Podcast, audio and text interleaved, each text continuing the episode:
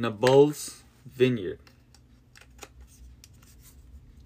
In Samaria, next door to King Ahab's palace, there was a beautiful vineyard which belonged to a man named Naboth.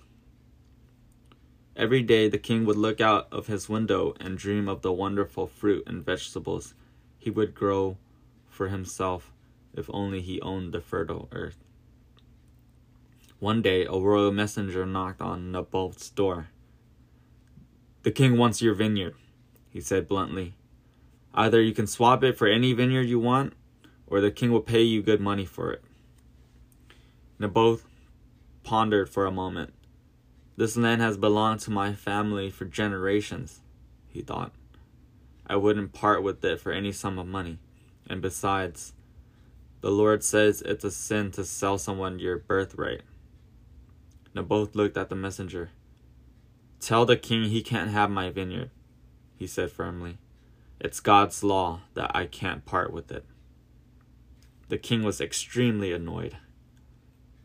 He lay in his bedroom in a bad mood, refusing to eat anything. Cheer up, Jezebel said, laughing.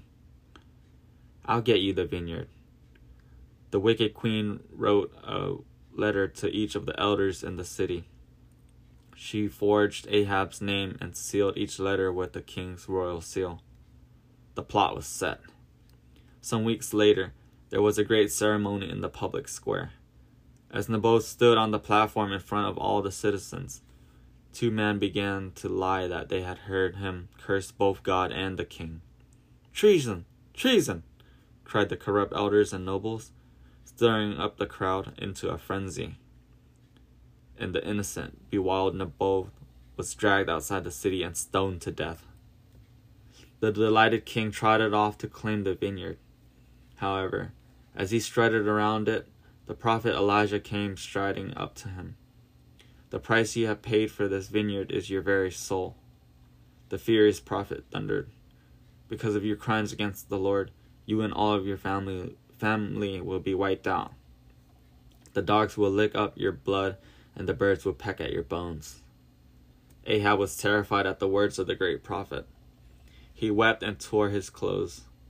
He put on sackcloth and fasted all to try to earn some mercy from God.